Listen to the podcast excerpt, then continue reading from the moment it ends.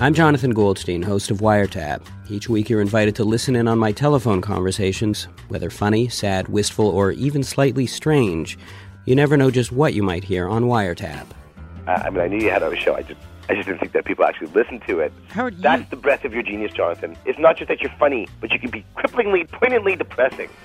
The Wiretap Archives, available on CBC Listen, Spotify, Apple Podcasts, and wherever you get your podcasts. This is a CBC podcast. I've been doing this long enough now to know that when you talk to a director, you got to be a bit careful because chances are you're going to be directed. So James Cameron, who's the Canadian director behind like Avatar and Terminator 2, he's here to talk about Titanic, you know, one of the greatest films ever made. And let's just say we uh we got into it right away. James Cameron coming up. Plus, Mary Walsh is this icon of Canadian comedy, but she's an especially an icon back home where I'm from in Newfoundland, where back in the 70s, she and her friends in this group called CODCO took on the Newfie joke and took back humor for the people of the province. She'll be here to tell you that story. Mary Walsh coming up. I'm Tom Power. You're listening to Q. So, yeah, back in 1997, if you were watching movies, kind of if, if you were just alive, it was hard to avoid Titanic. One of the biggest movies of all time, which, yeah, was about the ship going down in 1912. But when you watched it, it was about class, it was about young love, it was about heartbreak, it was about trying to find jewelry. Anyway, it won 11 Academy Awards, Best Picture. It was the highest grossing movie of all time until Avatar knocks it out in 2009. Both those films, by the way, directed by a Canadian. James Cameron. So James Cameron gets on Zoom to talk to us a little bit about Titanic. Stuff that I didn't know, that like Titanic was not supposed to work out, it was supposed to fail. Stuff I had heard but I hadn't confirmed, like that the entire crew ate chowder laced with PCP while they were filming Titanic. So we talk about all that. But as I was saying earlier, James Cameron, he's a director. He kind of directs the conversation. And right away, he picked up that I was Canadian, and we started there. Here's my conversation with James Cameron. So you're Canuck, eh? I'm from Newfoundland. You know, the, the, scene, the scene of the scene of the crime, man. You know. I was taught to, to. You probably will have to bleep this, but I was taught how to speak Newfie. Go on, give it to me. All right. You, you- there's three words, three random words: Yeah. uh, beef, oil, like from the ground, and hooked, like you've hooked a fish. But you have to say them in the right order. Oil beef hooked. I've heard that as whale oil beef hooked. Whale oil beef hooked. well, oil beef hooked. Thanks for being here. It's lovely to meet you. Yeah, it's nice to meet you too. You know, we did a couple of our ta- Titanic expeditions out of St. John's. Oh yeah, did you spend much time there? A fair bit, you know, at the beginning and at the end, because you, you got to set up the ship and get it all. We painted an entire Russian ship there, uh, 450 foot ship in, in St. John's from end to end, Wow. as you do. Yeah, it's a very it's a very Canadian story in a lot of ways. I mean, it sinks, sinks off the coast of, of Newfoundland. They're they're buried in a in a Halifax uh, cemetery. That's right, in Nova Scotia. yeah, and, the, and the Marconi station that they were communicating with uh, is right there on a hill above St. John's, which is a very important link in the whole the whole story. Signal Hill. It's where we would go and make out when we were in high school. I will have to take your word for that. You will have to. What was what was the germ of the idea in the first place? Like, why the Titanic and then? Like, what what what was the? Yeah, yeah. Well, it was never a big thing for me as a kid. I know a lot of, especially especially boys, are fascinated by the story growing up and all that. I was never fascinated by it particularly. T- What happened for me was when the wreck was discovered by Robert Ballard. I saw a video on TV of the little robot Jason Jr. that he used to go and explore in, in down in the grand staircase of the wreck, and I thought that's inner space. That's like science fiction. That's cool stuff. And so I wrote about it and made a movie called The Abyss. Yeah. Fluid breathing system. We just got them. You use it when you go really deep. How deep? Deep. How deep? It's classified. right? About remotely operated vehicles and all that kind of technology, in the process of which I met Robert Ballard, and he showed me around in his labs and the vehicles he was developing. And you know, he was obviously famous for finding and exploring Titanic, and that then lodged in the back of my mind. So I make The Abyss, I make Terminator Two, and then after Terminator Two, I'm looking for something to do, and I start thinking about all that inner space technology and wanting to do a science fiction story. And then I thought, what about Titanic? So I started looking at the history, which I knew nothing about, and I uh, I looked at um, Night to Remember the final passenger list for the Titanic, sir. How many first class? 332, sir. Uh, total with crew? 2,208, sir. More than half the steerage. The famous black and white film from the early 60s, right? And uh, I thought, wow, this is an amazing story. It's really heart wrenching. It's really, you know, uh, it's really tragic. And I thought, tragic love story, Romeo and Juliet. Put it against that background, yeah. and it just popped. It just popped into my head like that. I tell you what was interesting was getting to read, getting ready for this interview was going back and reading all the press because I was born, so I was born in in '87, so I was a kid when this film came out, right? So right, all, all I know of Titanic is it being a massive film, and all of us lining up to buy the double VHS at the store. Yeah, right. Like yeah, yeah, the stack. Right? Yeah, yeah, everyone had the, the, stack. When I was yeah. reading um, the press about Titanic right before it came out, I learned something new which was that, and this is not news to you, but I'll, I'll say it to everybody anyway. Uh, it was kind of already being talked about. There was talk that it wasn't going to work out. There was talk that it was going to be a flop. There was talk yep. that it was going to be, it was already becoming the most expensive movie ever made. It was like being compared to the actual Titanic, which cost all this money. Yeah, you know? and, wa- yeah. and Water World. It's like anything with water, yeah. soggy film sinks, film is doomed as the as the liner itself. You know, I mean, I, I can remember all these headlines. They had us, you know, toes up in a ditch before they'd ever seen a foot of film, which yeah. was the most amazing thing to experience. You can imagine to have everybody in the world kind of you know betting against you like you're the biggest chump in history.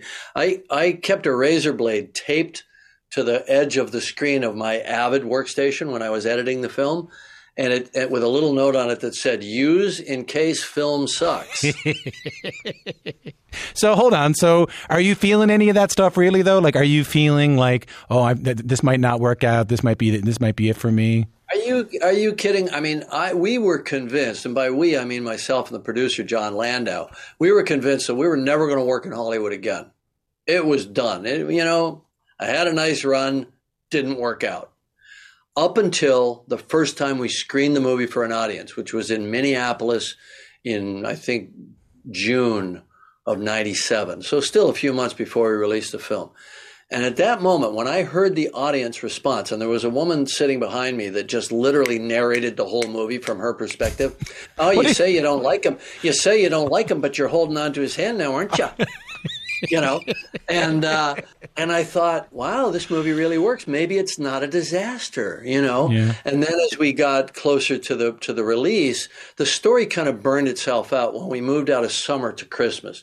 The, the all the negative stuff burned itself out, and then people just were left with nothing. But all right, fine. Let let's look at this thing. Yeah. Let's look at this three hour turd. Yeah. You know. And then they watched it and they went, "Oh my fucking god!" Yeah it's not what we said. Yeah. And so then they didn't have that other story. They had a new story. A new story was it's pretty good. Yeah. But we still thought we probably wouldn't work again because we thought we had burned through $200 million on a, on a flop, yeah. a good flop. At least now we knew it was a good flop. Then it came out right before Christmas and it went up. It didn't go down. You know, movies go down 40, 50, 60% on their second weekend. It's just a thing. It's like a law of gravity. We didn't go down. We went up. Yeah. Movies don't go up. You know, that's like, it's like an unwritten law. When, when did you know, like, was there a moment you knew that not this wasn't just going to do okay? You were going to be okay. You, you were going to be able to work again. This was maybe going to recoup. but was there was there a moment where you were like, oh my god, actually, this might become the highest grossing film of all time, like that kind of thing?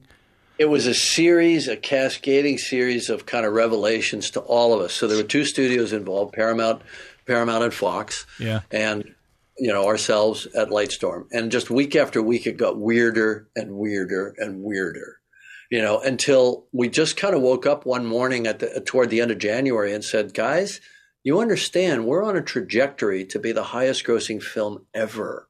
Unless something really weird happen, you know, really disruptive happens in the next month, and everybody just stopped and and and they kind of realized what was happening.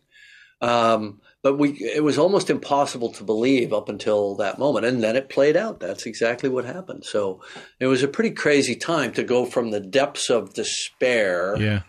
to the height of triumph. And the Oscar goes to Titanic.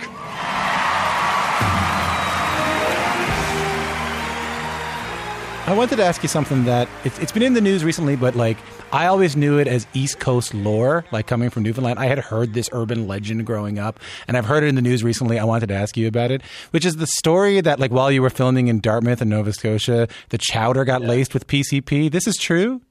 This is a hundred percent true story. Let me tell you, you haven't lived until you've been high on PCP, which, by the way, I do not recommend to anyone, even stoners. Um, in a in at at there was a little tiny hospital in I think it was uh, Dartmouth, um, with like eighty five crew members. Yeah. You know, so the hospital. I mean, there was an emergency room with no one in it, and like a nurse and 85 crew members walk in. You know, we don't know. We think we've had shellfish poisoning, like n- neural shellfish poisoning that kills you, like you know, and and uh, we walk in. We don't know what's going on, and basically somebody had taken a pound of PCP and dumped it into the chowder. Why? And we have a pretty strong suspicion who it was, uh, although it was never proven.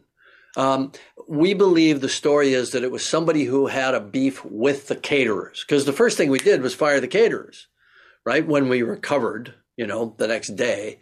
Um, and uh, you know, sure enough, we had some we had some leads on that. Of course, the operant theory was that I was such a psychomaniac that they were trying to get back at me, but but I reject that theory out of hand for obvious reasons. I, I also, in doing research for, I think it's it's easy to look at Leonardo DiCaprio and Kate Winslet as a slam dunk now because I mean they are still like the biggest stars in the entire world. It wasn't until I did the research for this interview that I realized that it was actually kind of risky basing the film, this massive like Yeah. huge budget film on them because you were kind of doing it based on the on your reputation, the special effects because they weren't Right. they weren't who they are now. No, they. Well, I don't think they sold tickets then. Le- Leonardo got after we were making the film. In the middle of the film, I remember Romeo and Juliet came out. We're about halfway through the shoot. Yeah. It was a hit, and all of a sudden, Leo was was bankable at some, at some level. The Baz Luhrmann film, right? Uh, but when we cast him, he wasn't. He'd only done, you know, Gilbert Grape and Basketball Diaries and stuff like that. That was, you know, he was like this, this the skinny afflicted kid.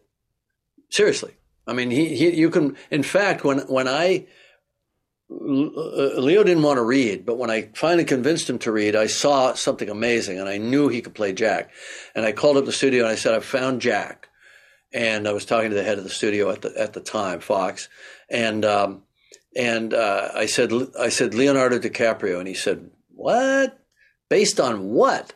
I said, "Well, you haven't seen it." And he said, "Well, did you tape the audition?" I, I, I said, "No, he he wouldn't let me." Uh, so you're just going to have to take my word for it. So they had to make a deal with Leo based based on my say so that I had seen something. Who did they You know I want? mean? Like a U like a UFO sighting, you know, or a unicorn sighting. Who did they want? Anybody but Leo.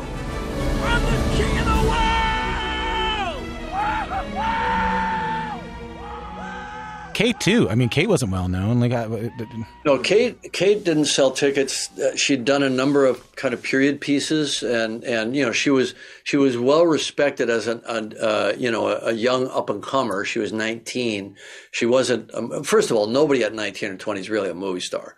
They only have the potential to be, but they, they they're on a career trajectory that's that's plottable. You know, like uh, Timothée Chalamet. Now, you know, it's like he you you could see him on a trajectory toward toward massive stardom. Yeah. Leo wasn't on that trajectory yet at that point. I love I love that I can tell you're Canadian because you get his name right in French. By the way, everyone calls him Timothy Chalamet except for the Canadians who know his name is Timothée Chalamet. yeah, right, exactly. Can you tell me the story I heard about Kate one time, and I, I, really loved it, and I can relate to it again as an East Coaster because it, the sun never shines and it's always foggy where I'm from. This the story, like the very famous story where they're at the the very famous scene where they're at the bow of the boat and they and they and they kiss, and so the sun the sun is setting in the background. Like that that was that was almost impossible to get, right? We tried for 10 days to get that shot. And what we did was, because we were down in Baja and the sun would just kind of go, you know, a bald blue sky and the sun would go to the horizon and wink out. That was pretty much it. There was no beautiful sunset. Um, and uh, so the idea was we scheduled it for the first day of day exteriors. And if we were, looked like we were going to have a good sunset, we'd all move to the bow. First day goes by, second, third, get to day 10. We're on, we're on our second to last day of day exteriors and it's kind of cloudy. And I say to the DP, I think we're going to get a sunset. And he looks through his loupe and goes, nope. And the and the uh, the gaffer looks through his loupe. Nope, we're not going to get a sunset. And I'm like, guys, just be ready, just in case. And part part of that is the desperation of like we're out of time.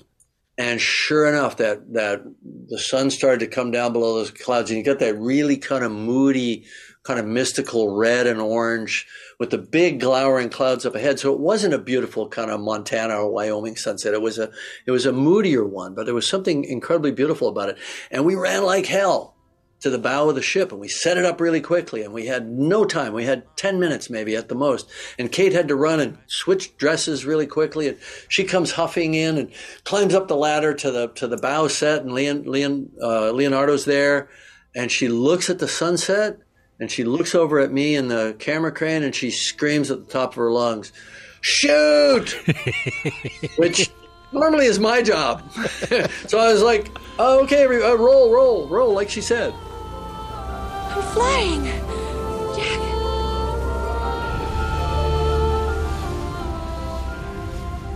And we got two takes, and one's out of focus uh, completely because we didn't never had time to rehearse and the light level had dropped way down. And the other one, actually in the movie, is out of focus for the first three or four seconds and pops into focus. Oh wow! Because because this is my cheesy way of getting people to go watch the film again. You can see it out of focus. it's. I mean, I was. It was fun to talk to you at the beginning a little bit about this being a Canadian film. I mean, of course, you're you're a Canadian filmmaker, born in Kapuskasing, I think, and then raised in Chippawa. Right, uh, right. So pretty far north. Yeah. Way up in northern Ontario, you know, just not far from the Arctic Circle, Kapuskasing, and and then uh, grew up in Chippawa, which is now part of Niagara Falls, way down in the peninsula, right? So yeah, yeah, Canadian born and bred, moved to Los Angeles when I was 17. Anything now, I don't know if you'll have an answer for this, but I'm going to ask it anyway. Anything Canadian about you as a filmmaker? Well, look, I think you've got a sensibility. I think you've got a value system, you know, as a Canadian, which um, I, it's almost impossible to quantify, but I wouldn't be who I am if I hadn't grown up in that setting, which was blue collar. So I like blue collar heroes. You know, I mean, my dad was an engineer, but it was basically kind of a blue collar neighborhood. It was a, the idea that I could go to Hollywood and become a filmmaker let alone at you know any any level since then. But just to actually make a movie would have been so unfathomable to me or anyone in that milieu. So I think ultimately there's always that sort of pinch me sense that somebody's going to come up and tap me on the shoulder and say, "Hey, get out of here! You're not supposed to be here," you know. But I think a humility before the before the craft and yeah. before the task, and having that work ethic does pay off, you know. Um, I can't, I don't know how much of that is genetically innate, how much of that is upbringing, nature versus nurture. You know, it's it's a hard thing to parse out. But Canadians do punch above their weight, generally yeah. speaking, in the, in the world. Much like New Zealanders. You know, I live now in in New Zealand, and I see a lot of similarities in the value system and and uh, just how how they look at life in both places. It's funny you mentioned like hardworking determination. I when I think about you, I mean, you get talked a lot about in terms of uh, of ambition, like someone who was willing to like you know get the studio to build a brand new set for you know Titanic right. at a considerable expense. You know, famously like wait for the technology to be invented so you can make the new Avatar movie, or invent it yourself to make the new the new Avatar movie. But I think yeah. I think they missed something there. Like I, I I don't think it's just just ambition. I think it's patience and yeah. ambition. Like you have to be patient and ambitious. Well, I think it's good to be to have lofty goals for one thing. I think that I've always tried to I've always said to everybody, look, I'm going to set I'm going to set a goal here. And we're going to fail. We won't achieve that goal, but we're going to fail to a level that's above everybody else's goals. And I've always approached life that way. Say that again. Say mind, that again I'm going to set a goal that's so ludicrously high Yeah. that in trying to achieve it and failing, we will fail above everybody else's goals. Oh, that's lovely. Well, that's just how I do things, right? But it's not ambition for its own sake. We didn't build a studio in Baja because we wanted to build a studio in Baja and hey, look at us. It was problem solving. It's how do we solve a problem where we need to build these huge sets, we need access to a labor pool, we need access to thousands of extras and so on. To try to do it in Los Angeles would have cost twice as much, so we did it in Baja. Yeah. So it's problem solving. Yeah. But it's patience too. I mean, that's it. To wait for technology to be. So made, you know, to, to wait for the that. long game. yeah. It's the long game, right? So, so I wrote uh, an 80 page treatment for, for Avatar, the first film, and I took it to my guys at Digital Domain because I had founded a, a, a an all digital uh, VFX company, and I wanted to to push them to the next level. Uh, and they said, "This isn't the next level. This is three levels." And I said, "Fine." I stuck it in a drawer and I waited, you know. And I waited And when I saw Peter Jackson's second Lord of the Rings film, and I saw some of the scenes with Gollum. I thought, I think we're on the cusp of being able to do Avatar. So I got it back out and I read it. And I went, oh, okay, pretty good story. Let's do it. First flight seals the bond. You cannot wait.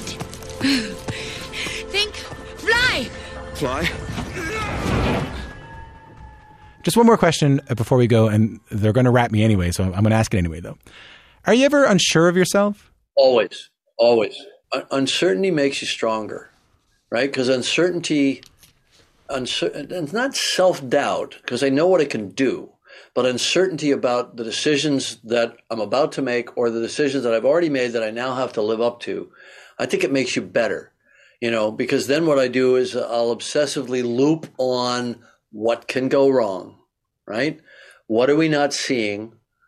how can I parallel process to get to a goal?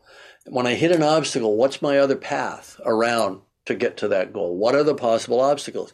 And I've found that that kind of mental paradigm works beautifully for production, where you can never foresee everything.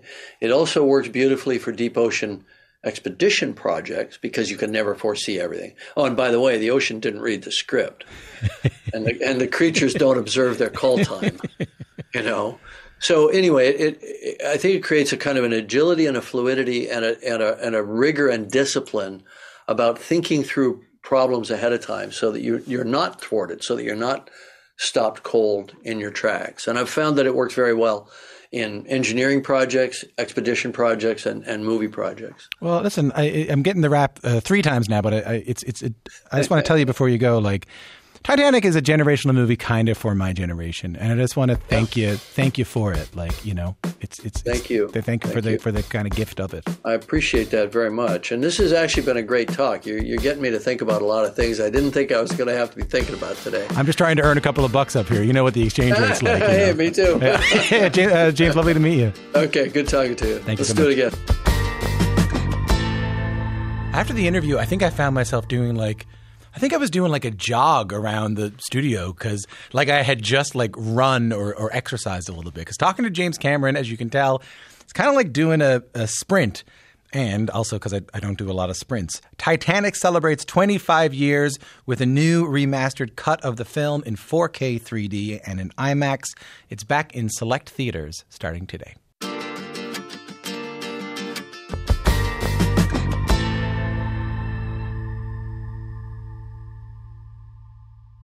One of the best shows of the year, according to Apple, Amazon, and Time, is back for another round. This season, we're diving deep into some of McCartney's most beloved songs. Yesterday, Band on the Run, Hey Jude, and McCartney's favourite song in his entire catalogue, Here, There, and Everywhere. Listen to Season 2 of McCartney, A Life in Lyrics on the iHeartRadio app, Apple Podcasts, or wherever you get your podcasts.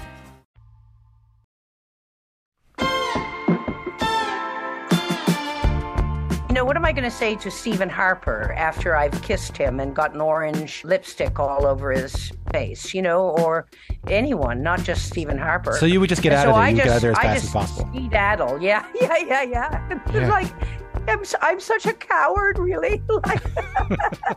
so that's something I've always been curious about. Like when you embarrass politicians on TV, like that's Mary Walsh talking about embarrassing the former Prime Minister of Canada. Stephen Harper on This Hour Has 22 Minutes, the satirical news show. What do you do when the camera turns off? What do you do when it's time to coil cable and they're just standing there in front of you? I'm Tom Power. You're listening to Q. Uh, I want to give you some context on what you're about to hear. So, I'm from uh, Newfoundland and Labrador. I've lived in Toronto for about a decade, but I'm very like of my my home province. It's also important to mention that I'm part of the island portion of the province, kind of an island in the middle of the North Atlantic, and we didn't join Canada until 1949. The reason it's important to say that is because you're going to hear from Mary Walsh right now. And Mary Walsh is certainly an iconic, like, Canadian comedian. She's been on TV in Canada for like decades and decades and decades on CODCO, and This Hour Has 22 Minutes. And now she has a new show called The Mrs. Downstairs and a new movie called Dad and the Fridge Box, which is about the kind of parent that doesn't throw anything out. But Mary Walsh was among the first generation of artists from Newfoundland to grow up as Canadians. Her parents were born in a country called Newfoundland. Mary was born in the same place, probably the same hospital, and she was born in a country called Canada. So, at one point in this conversation, Mary talks about that about coming up to Ontario and being told Newfie jokes. Newfie jokes were kind of like jokes at Newfoundlanders' expense about how, you know, dumb or, or poor Newfoundlanders were, and how she became part of a comedy troupe that tried to stand up for us. So lots to talk about in a conversation with a person to me who is a, a true icon. Here's my conversation with Mary Walsh. How are you? Oh, good, Tom. Really good to join you. How are you? I'm lovely. How's I'm I'm homesick. How's St. John's? Oh, well, St. John's is sunny and beautiful today, I have to say. It's quite glorious. But we did have what we called a storm, so there were no storm chips or anything left in the shops and the and the shelves were bare, but it actually was just what we used to call it snowed. Right, right. Still the if it was in Toronto they'd call in the army for it, Mary. That's right. They call in the army, but we didn't, and everything was grand, and there wasn't high winds or anything, so that you know what I mean. There was none of that. I loved the short film. I loved the film. Oh, good. I love. Uh, me too. I do, and I always loved Agnes's poem "Dad and the Fridge Box" because, like you were saying, you said that he found a use for the fridge box, but he found a use only for the fridge box. He really had no interest in the fridge whatsoever, right? And and really didn't want it, you know, in messing up the house. Really, he didn't want anything anything new at all. And so uh, Agnes's mother was delighted when she saw him take a real interest in the box, right? But then he took the box and went off into the parlor and put down a mat and put his chair there, and that's where he sat until the day he died, I guess. And and Agnes always said nobody in Placentia ever said anything except a dandy box bill. Because because because he would for people who haven't seen the film and it's it's a ten minute long film. I recommend that you go see it on Gem. But and this is a true this is a true story, right? About Agnes's Agnes's father. Yes, yes. He, yeah. he would he would he they got the fridge. He didn't want it. He takes the box, like you said, moves it out into the parlor, puts his chair in it, and watches TV in the box to keep the breeze off of him. That's right, because he was always cold. He was a man who used to put his tools in the oven so that in the morning when he'd have to use them, they wouldn't be cold to the touch, right? So he always felt the cold. I, I imagine he was a very thin man. I never met Agnes's dad, but I imagine he was a very thin man and felt the cold uh, particularly hard, you know? So that box kept the kept the uh, the draft off him all that time, right? Yeah, my, my dad was like that. He'd be in watching TV with the with the winter coat on inside, froze to death all the time, you know? Yeah, I find uh well I went my my uh, internal temperature went up on, you know, um on on a nuclear bust there during uh, the change and then it must have stayed up there so long that it, it, broke my whole heating system because now I'm frozen all the time, you oh, know. Yeah. See, I got this little red uh, shawl on, just like an old lady, you know. And uh, but yeah, I find the cold myself, so I'm thinking about getting a fridge box for myself and just putting it out. That'd be good for your Zoom calls. Let me let me play a clip from your film. Take a listen to this. Okay. Kitty. Don't start, Bill. It's a refrigerator. Is it now? A refrigerator. Another useless gadget to take up space. Janie, be a dear now and go in the back porch and grab a couple of those old throw mats. See if we can't get this useless gadget into the house. Everyone's got one, Bill. Do they now? Okay, so that's Deidre Gillard-Rowlings and Daryl Hopkins in the short film Dad and the Fridge Box. So uh, tell me a little bit about what's going on in that clip right there. Oh, that's the day that she's waiting for the fridge to come. And he doesn't like anything. You know what I mean? He doesn't like anything new coming into the house. And, uh, and so she's very nervous about the fridge coming and how he's going to react. So you can imagine how delighted she was when he takes such time with the fridge. You know, he won't let her tear open the box. He, he's carefully, carefully cutting the box away. And, and so she thinks that he's delighted with the fridge, but he has no interest in the fridge whatsoever and takes takes off for the parlor with the box. The film's been uh, around to a whole bunch of festivals. It was shortlisted for the Rose d'Or in Europe. Yeah. It won Best Super Short Film at the New York City Independent Film Festival. You know, it's a funny thing because to me, it's a very Newfoundland story. You know, it's a very, very, you know, the, the, the old crooked Newfoundlander who doesn't want something new or the old crooked Newfoundlander who does something weird with something that he has and everyone kind of ignores it. But is there something sort of universal about that that that you think is is landing in, in countries other than Canada? Oh well, old and crooked right away, of course, you know, and I speak from experience. Uh, but uh, you know, I I think that that. Uh, that thing that happens to us as we age like our skin gets less pliable and we oh, we we get less ready to change you know? And many times i mean people like daryl's character or agnes's dad they were quite right about things because you know, making do as all of our grandparents and our parents had to, like save every piece of twine, you know. I mean, just drive me crazy when I was young, the way Aunt May would save everything. And then I just wanted to throw everything away. And that has proven to not be such a great way to live, you know. Uh, just toss everything on the garbage heap really is costing us an enormous, uh, you know, our, our disposable society.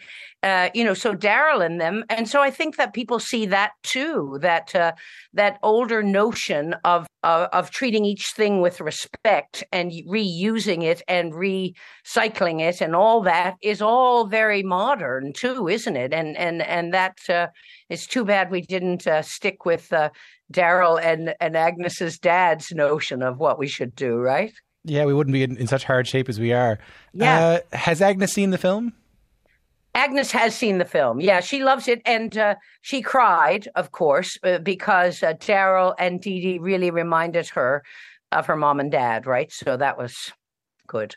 I, I love that, uh, you know, um, I usually do my own work and I notice, I mean, eh, not that anybody's interested in this except me, but I notice that when I do someone else's work, like uh, like Agnes's, like I take a, an original piece by Agnes and I work on that, yeah, that I can be much more heartfelt and much more open to emotion. Whereas when I do my own work, I got a bit of a hard edge. You know what I mean? Like I, uh, yeah, and so I, am it, it's interesting. It's it's interesting that somebody else's experience, you know. Uh, uh, kind of breaks me open a little more. Like, um, yeah, I, have because uh, I spent a lifetime just doing my own sketches and my own work, and you know, yeah, not really doing that much of anybody else's stuff, right? So with Agnes's piece and with Dave Sullivan's uh, experiences, uh, I've, uh, you know, it's it's really uh, it's really been interesting. Yeah. Let's let's let's talk a little bit about Dave Sullivan's thing. So my, my yeah. guest is multi Gemini award winning uh, member of the Order of Canada, the Newfoundland comedy icon Mary Walsh. Her short film "Dad and the Fridge Box" is out now on Gem. So this um, this show with the comedian Dave Sullivan is called "The Missus Downstairs," and my understanding of it, it it's something that actually happened to Dave in real life, right? Well, Dave thought, I'll do something that I've always wanted to do. I'll rent a house or buy a house right on the ocean right where I've wanted to be, you know. And because of lockdown and everything, he would get a chance to be at just him and the ocean, you know, the the the, the profound uh, meeting with nature. And uh, so he rented a house and he moved out there in the night. And in the morning, and he gets up quite early because he goes to the gym like five o'clock in the morning. uh, he went out on the thing to look at the magnificent North Atlantic, and a voice said, "You're up early." And he, he looked down, and there was a lady with a cigarette in her mouth looking up at him. And uh, and he said, "Yes, yes, I am. Uh, do you live next door?" No, boy, I live down the basement. I've been down here eight years. And he had rented a house with someone else already in it, and there was no, there was never a time that the missus wasn't waiting with a cigarette in her fa- face to say five o'clock in the morning, eight o'clock, and like, my God, you work some hard. Jesus, sure, you've been gone since six o'clock this morning. And it was like, and Dave had no interest in having a relationship with another human being at that point. And of course, the missus, like, um, you know, um, uh, Rick Hillier always says Newfoundlanders we're not that friendly. We're just really nosy. Um, but she really, she really was. A, I, I met her after. She's nothing like my character. She's a sweet, sweet woman, and uh, and in, indeed they ended up getting quite close right in the end. But you know, like she said, priceless things like, uh, "What do you do at the gym? What are you on the treadmill? Are you?" And he'd go, uh, "No, I, I I lift weights. Weights, they're heavy."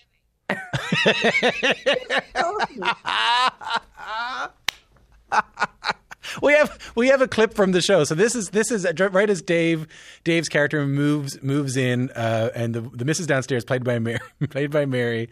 Uh, she's she she introduces herself and, and says this. Take a listen. Are you light on your feet? What? Are you light on your feet? Because the last crowd, they were like a herd of Jesus moose up there. I mean, I, I guess I'm light on my feet. I... You're a big young fella. But sometimes the bigger they are, you know, the lighter they minces around on their feet. What? Good luck with it all, anyway. They'll rent the in it one. I find sometimes the lighter they are, the, the more they minces around on their feet. Yeah, yeah. The heavier they are, right? Oh, the heavy they uh, heavier yeah, they yeah, are, the, the yeah, lighter they minces around on around their feet. And then Dave and I took the missus out for lunch at the Rooms, which is a beautiful place. We went to lunch there, and there's a, an exquisite view of the harbour and of all St. John's. You took the, the actual a, Elsie, the actual person. Yeah, yeah, yeah. yeah. We, we, took, and and uh, and when we were leaving, she said, and it made me cry again. Of course, I'm always crying. I think when you get a bit older, that's it. Uh, you're either laughing or crying uh, she said that it was the best day she ever had, other than the day she had both her youngsters. So we were pretty good, really pretty touched. Pretty good company. Who yeah, did you yeah. have to channel? Because because like you said, she's very sweet. She's not quite like that. No. Who did you have to channel to to make this character happen for you? I channel my mother constantly, uh, and so she's much more like my mother, like uh, the smart remark and the mean remark and the you know like uh, making fun and sarcastic and stuff.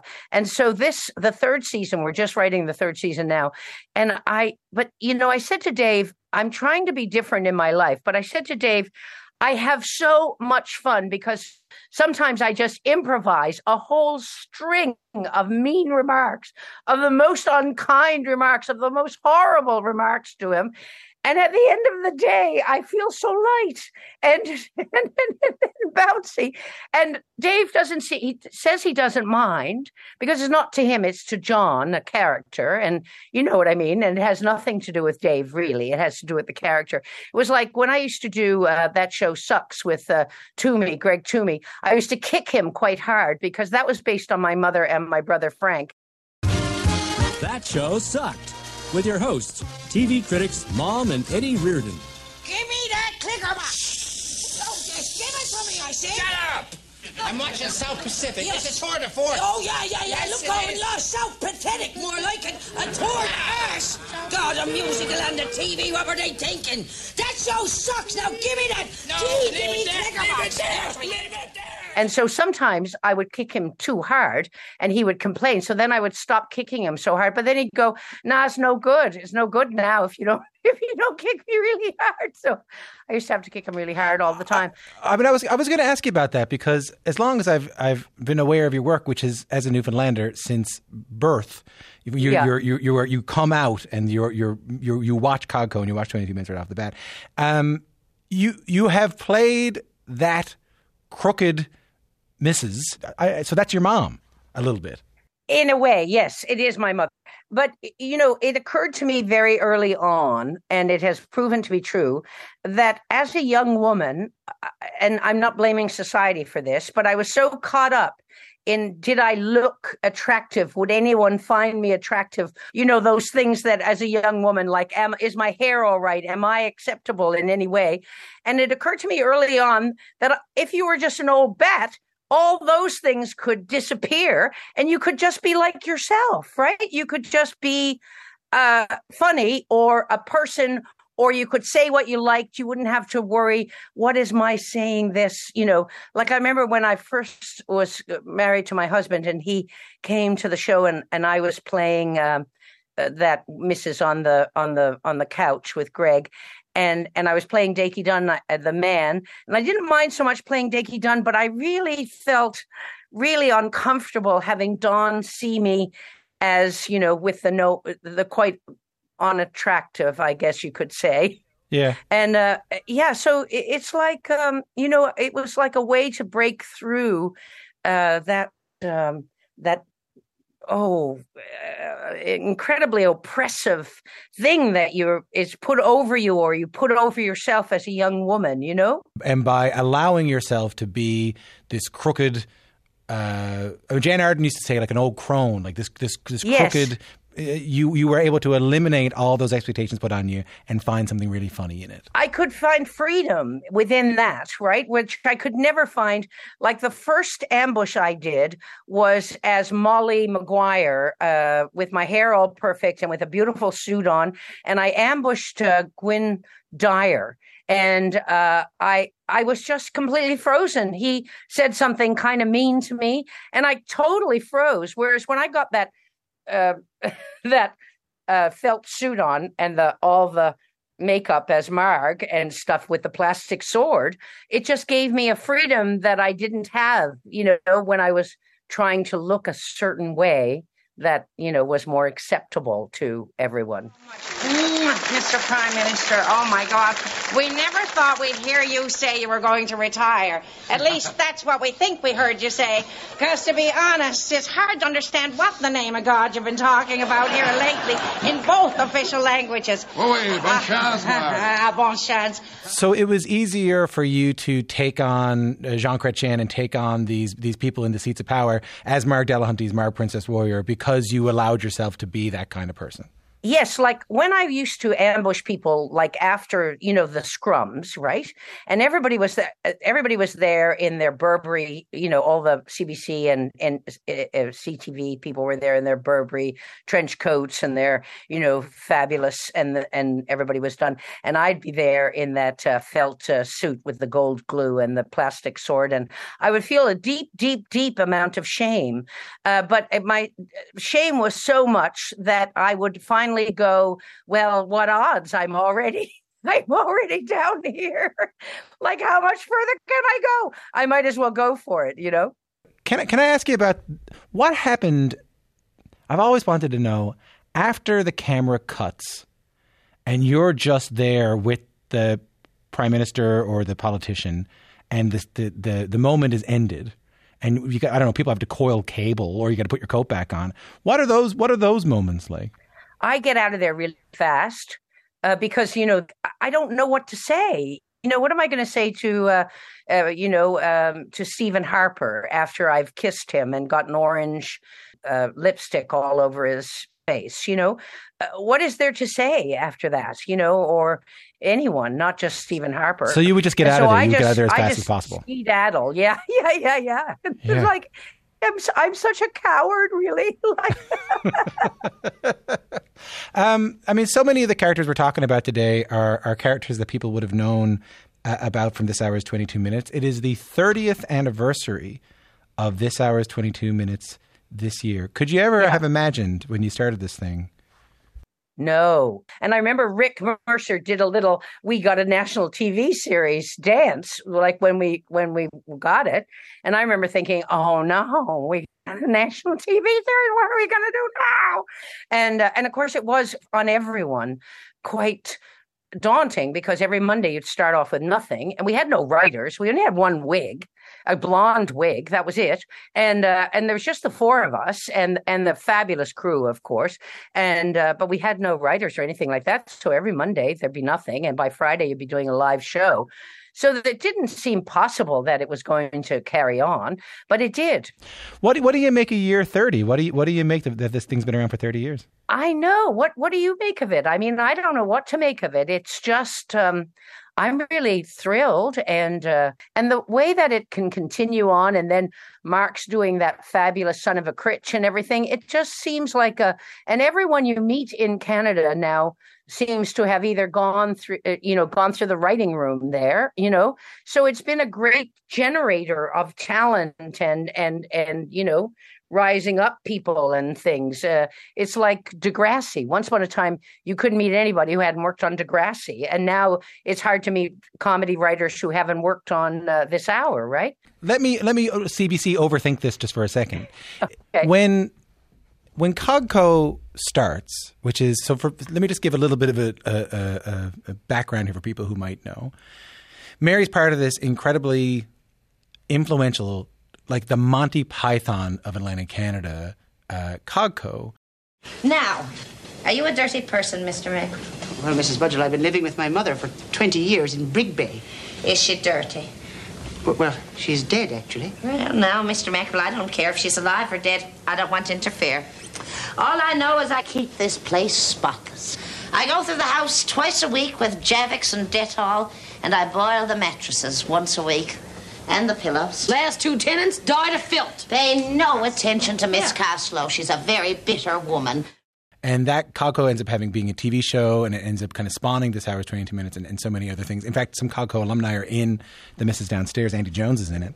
Um, but up until then, Newfoundlanders were really cruelly mocked. I mean, I think it was in 1965, the number one best selling uh, nonfiction book in Canada was a book of Newfie jokes, and there were Newfie jokes everywhere.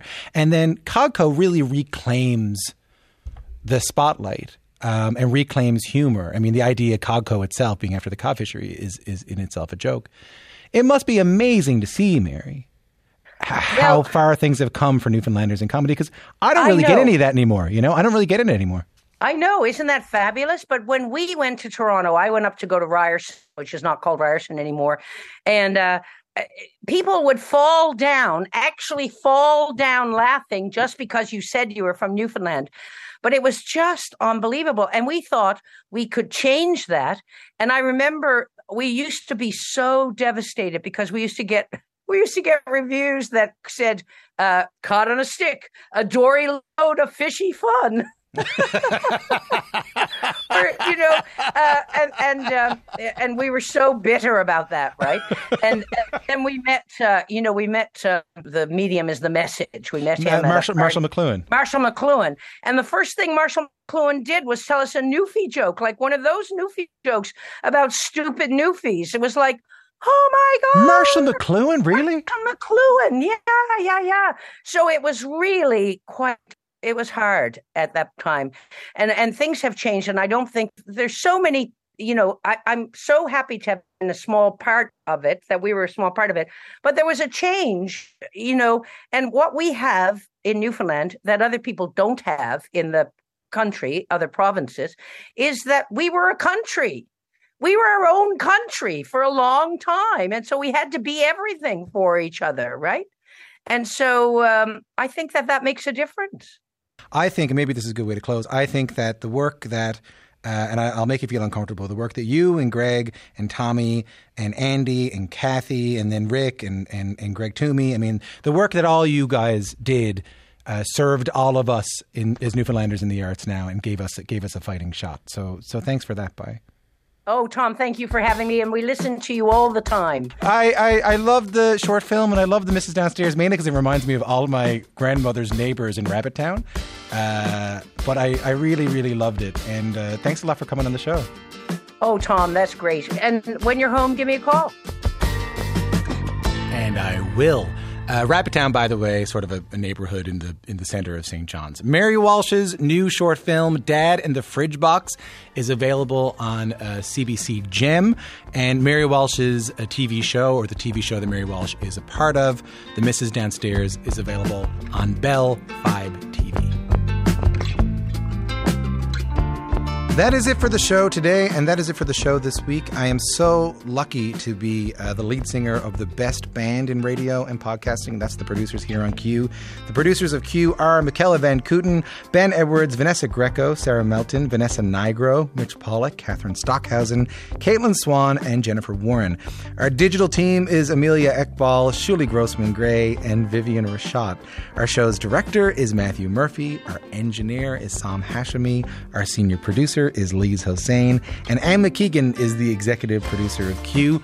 My name is Tom Power. I used to do the announcements in high school, and now I get to host this show, which is pretty cool. If you want to find me on Instagram, I'm at Tom Joe Power. If you want to send me a note, best way to do it is q at cbc.ca. All right, see you soon. Later on.